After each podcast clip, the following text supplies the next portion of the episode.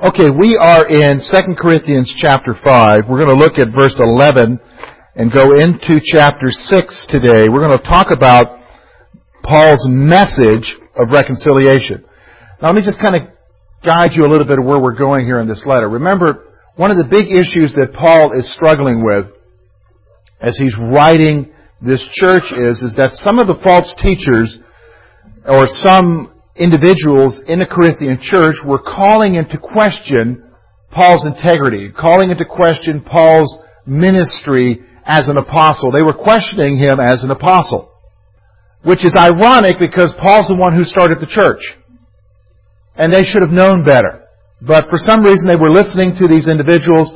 And so Paul's writing this letter, and at the heart of what he's writing, he's talking about his integrity. He's talking about his validity as the as an apostle. And so he's been going through different things, talking about the ministry and, and being a minister. Now he's going to talk about his message. Now remember, last week we looked at his perspective. He had an eternal perspective of why he did things.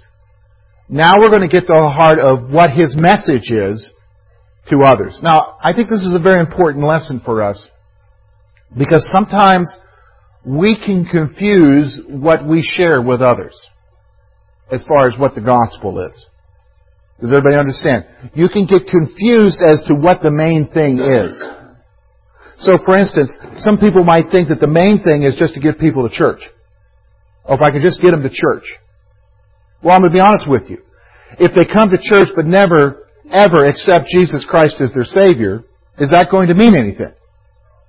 No, it isn't going to mean anything. All it meant was is that they took up their Sunday mornings going to church.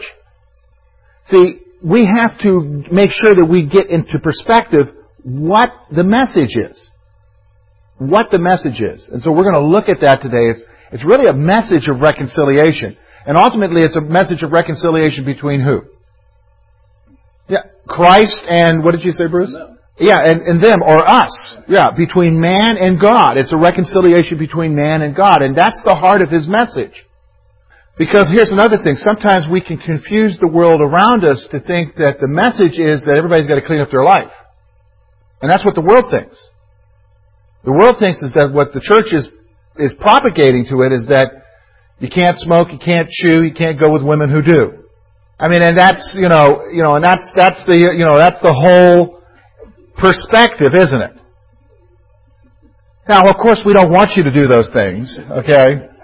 But um, honestly, but your salvation does not have anything to do with that. Do you understand what I'm saying? That's not the message. Because some people have the perception that the message is I got to clean up my life first before I come to Christ. Oh, really? Out, outward actions are a reflection of the inward heart. You've got to change the heart first before the outward gets cleaned up. And so people have to come to Jesus first before they deal with the outward actions. And just think about your life for a moment. Aren't you cleaning up things in your life right now? You know, it's, it's, it's and it's a nobody's ever arrived. You continue to deal with it. Like, for instance, I've shared with you before, when I became a believer at the age of 19, I smoked and I drank. Now, within the first year of salvation, I gave up those habits. Actually, those were easier to give up than me dealing with my attitudes. Me dealing with the inward things of my heart. And you and I both know that if you've been at church a long enough time, and you've seen some dear saints who still struggle with issues like gossip and things like that, and it's like, when are they ever going to get over it? And actually, I'll be honest with you, whereas smoking destroys the lungs of the person who's doing the smoking, gossip destroys what? Yeah, it destroys other people, doesn't it? So we, we've, we've got to watch what our message is. So let's talk about what our message is today. See the message of reconciliation. So let's notice with me first verses 11 through 15 as we see the motivation for service. Paul's motivation for service. Knowing therefore the terror of the Lord, we persuade men, but we are well known to God, and I also trust are well known in your consciences. For we do not commend ourselves against, again to you, but give you opportunity to boast on our behalf, that you may have an answer for those who boast in appearance and not in heart. For if we are beside ourselves, it is for God. Or if we are of sound mind, it is for you. For the love of Christ compels us, because we judge thus, if that one died for all, then all died.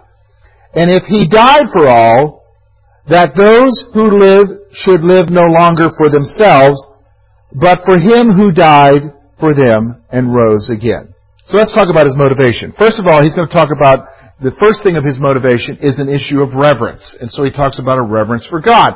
And that is, Paul was motivated to share Christ because of the coming judgment. Notice what he says here as he describes the coming judgment. He describes the coming judgment as what? The terror of the Lord. Paul's making no bones about what's coming. The judgment is not, how many of you have been to court? Raise your hand. It's actually kind of boring, isn't it? And in these days, you know, I've been to court many times and I've, I've sat through court session, general session, even here in Clearfield County. And, you know, a lot of times the people who come before it who are defendants, young, young people who maybe have gotten themselves in trouble a lot of times with drug related things or something, it is amazing because sometimes there's a, there's even an arrogance there. Even in our court system, you would think that they would be like, oh my goodness, this is the court system. No, no, not necessarily, especially depending on what kind of lawyer they have. And what kind of lawyer they have. But I'm going to tell you something. Our court system is in no comparison to what's coming as far as the judgment.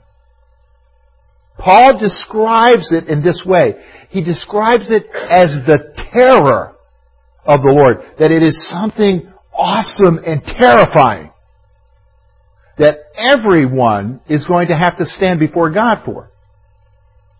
Now, for you and I who are believers who have trusted in Jesus Christ, it's not something that we need to worry about in terms of our salvation. But remember what we talked about before. You and I are still going to have to give an account for what? For our lives. How we lived our lives. What we did. And I remember that in Paul says in Romans that every idle word will be brought into judgment. So Again, like I mentioned to you, think about some silly conversation you had last week. Do you remember every detail of it? How many of you can remember what you said a year ago? You maybe remember some profound moment, but how about just an everyday conversation? Think about the person you got into a fight with or a conflict with two years ago. Do you remember what you said to them? How many you remember?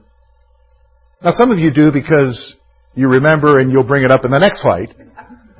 But just for a moment though, most of us don't really remember. But the Bible makes it very clear that every aspect of our life is going to be brought into judgment. Just thinking about that aspect of having every conversation brought up, isn't that terrifying? Isn't that terrifying? I'm going to be honest with you, it's terrifying, isn't it? When you think about it, every idle word. That is a terrifying thing. And to stand before the awesome God and have to give an account for that? Don't worry, when you stand before Him, you'll remember. It won't be, oh, I didn't remember that one, Lord. No, no, you'll remember. You'll remember at that time. You can't remember now, but you'll remember later. So Paul's motivated to share the gospel because of the coming judgment. Now think about that. His motivation for people and them hearing the gospel is because of this terror that's coming. Is that your motivation? Like for instance, let me bring it down to home because here's what my point is is I think we have a better chance of sharing with our friends, our relatives, our associates, those are the people that we work with and our neighbors about Jesus than just total strangers. The statistics state that people will talk about spiritual things with people they know, not with total strangers. So when you think about your friends, your relatives, your associates, your neighbors, how do you look at them? If they don't know Jesus, how do you look at them? Has it dawned on you this week that if they don't know Jesus, they're going to hell? Has that gripped you? The reality of the fact that if they don't know Jesus, they're going to hell. See, that's what motivated the apostle Paul Except think about Paul. Paul's not being selfish here. He's not just, he's thinking about in terms of everybody. Like for instance, when you go to Walmart, that's, that's the, that's the community gathering point, isn't it? I mean, you'll see somebody at Walmart. It, you just guarantee you go in Walmart, you're going to talk to somebody. Because that's where everybody, I mean, that's the central location now in our community is where you're going to meet people is at Walmart. Now, when's the last time you went to Walmart and you just stepped back for a moment and, and looked around and, and, and thought for a moment that a majority of these people in here are going to hell? Now, yesterday when I was at Walmart, there was somebody who was very irritating. I mean, they're, they're getting pretty bad now. It's a week before Christmas, and you might say, well, I, they maybe need to go. But no, you know, but don't, don't, th- th- forget your anger for a moment. I want you to think for a moment, are you motivated to share the gospel? Are you motivated because of an understanding of what's happening with people? Listen, do you know there's one thing that's constant on the radio every week besides the news? It's the obituary column. Very rarely do they say that they don't have any report to give. Because people are dying in our community every day, and the fact is most of them are dying without who? Yes, and without the Savior, they're going where? Hell. See, that's his point. He had a reverence for God, and that motivated him to share the message because of the coming. Now notice now, his status. Just as God recognizes who Paul was, he hopes that the Corinthians would. Now, I want you to notice what he say, says to them. But we are well known to God, and I trust are well known in your consciences. Now again, remember what the underlying problem is here. They're questioning who Paul is. That's why he's making this statement. When you understand that there's this issue of Paul's credibility here and his integrity and a question of his ministry going on here, you understand why Paul is making this point to them. He's saying, guys, God knows who I am. You should too in your consciences. Because in your conscience, they should understand that He's the one who started the church. He's the one who brought them the message of the gospel. And so he's telling them, look, his status is just as God recognized who Paul was, he hopes that the Corinthians would. He hopes that the Corinthians would. Now, look, notice Paul's sensitivity now. A couple things here. Paul was sensitive about commending himself to them. Look at verse 12. For we do not commend ourselves again to you. Paul's sensitive to the fact that he doesn't want to keep telling them what they should already know. He doesn't want to spend his time listing out his credentials over and over and over again to them. So he's very sensitive to commending himself to them. Stop for a moment. This is, you know, sometimes I'll be honest with you, pastors struggle with this. And what they struggle with is, is sometimes always wanting to establish their credibility with people. And young pastors especially. And I remember when I was a younger pastor, I did the same thing always wanting to establish credibility. And a lot of times how they establish credibility is by focusing on what? Anybody have any idea what young pastors tend to focus on? What do they, to establish their credibility with people, what do they tend to focus on? Okay, yep, that's one thing. I've got these, these the diplomas. You know, I had a gentleman in my church, who was, he was a good friend. He's now, he's now passed on gone with the Lord. He looked at my degrees and says, you know, they're, they're like the curly tail on a pig. And I said, what? He said, looks good on a pig, but it doesn't add anything to the flavor of the ham.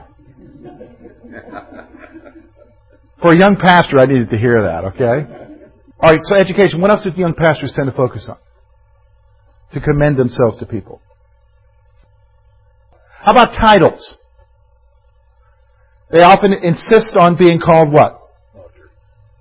Well, if they have a doctorate. Very rare, very rare for a young pastor to have a doctorate yet. But they want to be called pastor or reverend. You know, call me pastor. You want to call them Bubba, but they want to call it, call me Pastor Bubba. You know, you know, you know what I'm saying? You know, I mean, they're insisting, because, why are they doing that? Because they're insecure in themselves. They, they feel like they have to keep showing themselves. And look, I've been there Where you have to, you can ask my wife, she could say yes, George has been there. Where they have to insist on those things because they want to commend themselves to the people. But there are better ways to commend yourselves than that. But what Paul's saying here is he's sensitive about wanting to do that kind of stuff with them because that's what the false teachers were doing. The false teachers were showing up and this is what they were doing. They were saying, hey, we sat at the feet of Peter. We sat at the feet of John. We're from Jerusalem. We're Jewish. We know the scripture. That's the kind of thing that they were doing. They were commending themselves, and Paul wants to make sure that they understand that he's not sensitive to doing the same thing. The Corinthians should have, ha- should have more than enough pride in him. The next thing he wants to say to them is this. But if, but give you the opportunity to boast on our behalf, that you may have an answer for those who boast in appearance and not in heart. He's saying, look, you guys should be more than, you should be more than ready to answer these guys who are questioning my integrity or questioning my ministry because you could say, hey, we are the spiritual children of the Apostle Paul. He started our church. Rather than guys who show up and they're boasting in their what? Notice what he uses. He uses a couple things here. Their appearance, but not in heart. See, this is the problem. Sometimes pastors will do this. They will boast in their appearance, but they don't have a heart for people. They don't have a heart for people. See, you know what? I've learned this now. And really the key thing, and you, you wish you could tell others this, is that the way to commend yourself to people is not through titles, not through education, but through service, through heart. Then you gain their respect. So now then he responds to the criticism. Verse 13, Paul responds to the criticism, and this is what he says, was he thinks about the issue of the criticism. Paul points out that if he is crazy, it is for God. Look at what he says, verse 13. For if we are beside ourselves, it is for God. Beside ourselves. You ever talk about, what, are you beside yourself or something? That's where that statement comes from.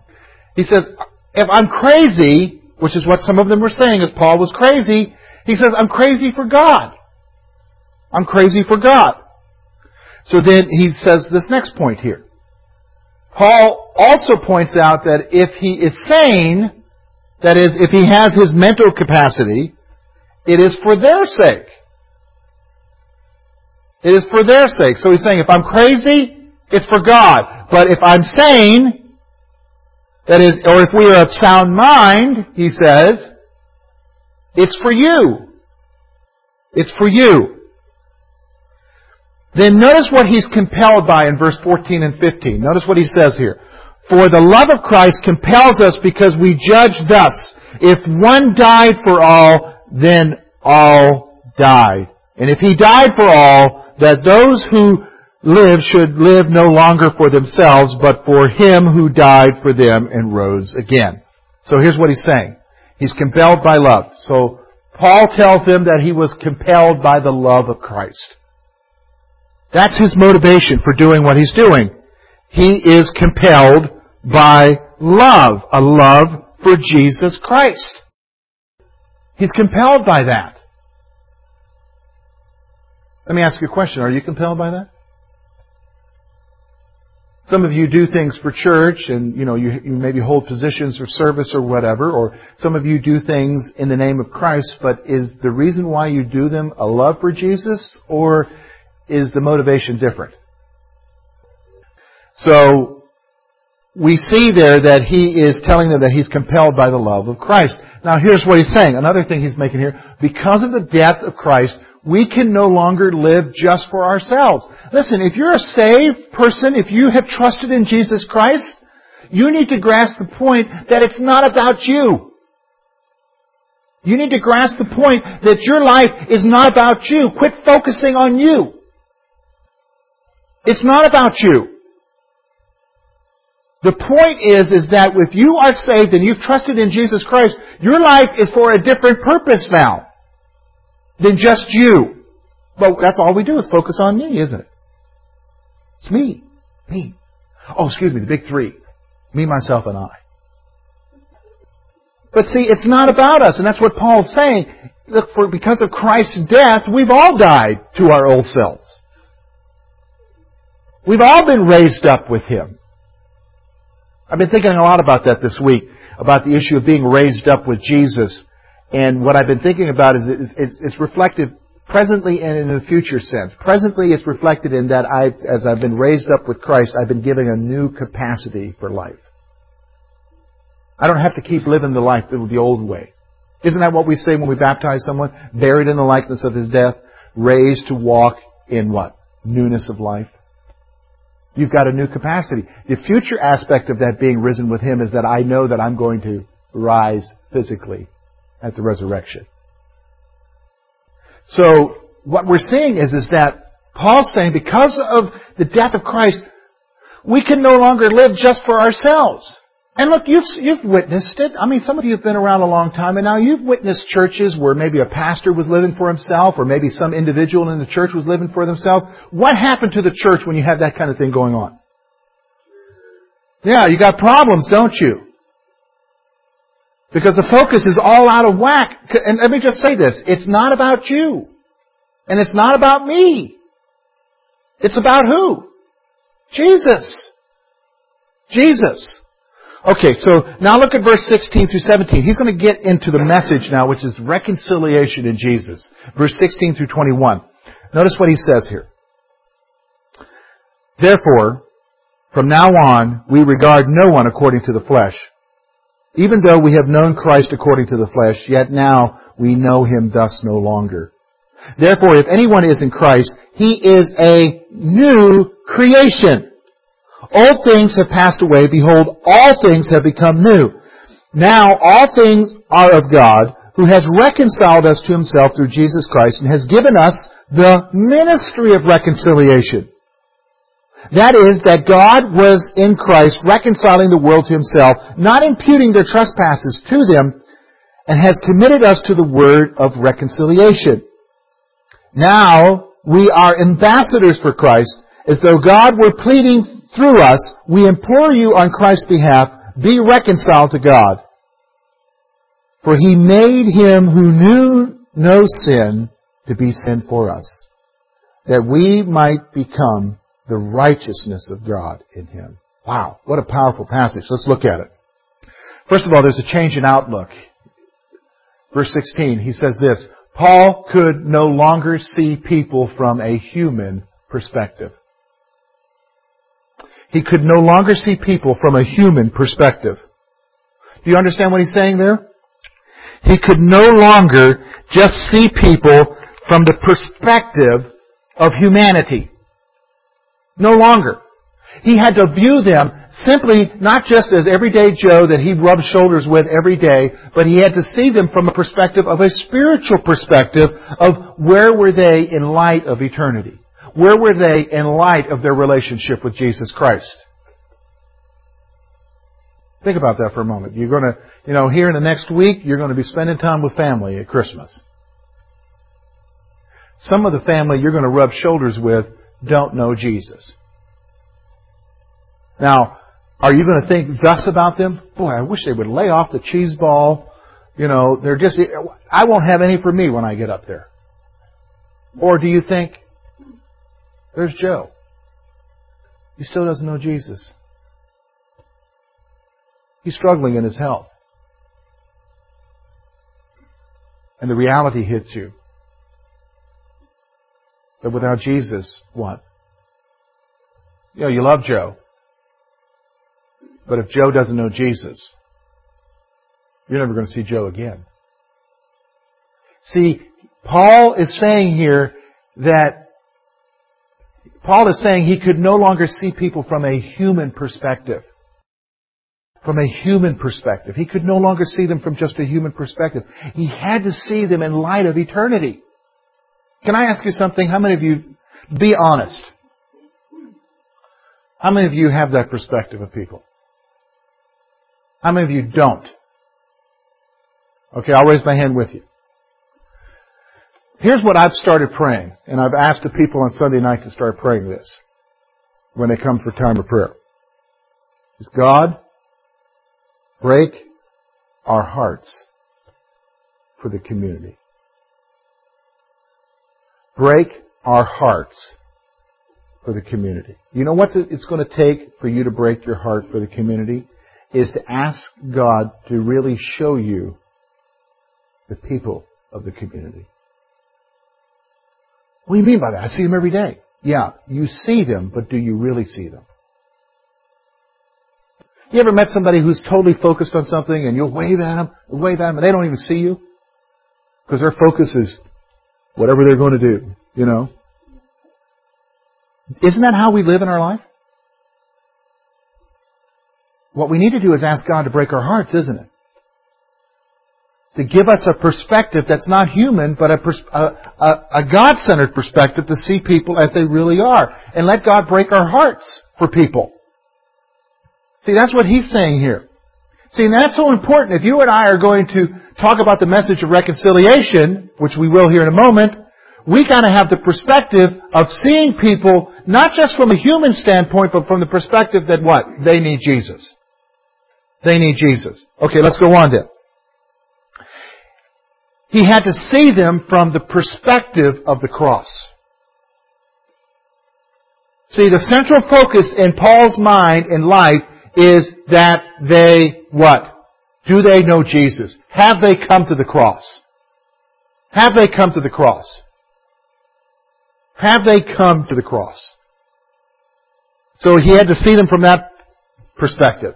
So then here's what he goes on. So now he's going to get into the heart of the message of the message of reconciliation. And he's going to say this. A person who is in Christ becomes a new creature. Let me ask you a question. What's a common statement that we usually refer to ourselves as Christians? Okay, born again is one, but another one that's even more popular. Even songs are even written about it. I'm just a what? Saved by grace. The focus of a lot of message today is, is that you're just a dirty, rotten what? Sinner. Now I want you to understand something. The Bible does say you are a sinner and that you will sin. However, what I want you to understand about the scripture is this, is that the scripture, whenever it talks about who you are in your identity as how God sees you and who you are because of Jesus Christ, I want you to notice you will never see it say that you are a what?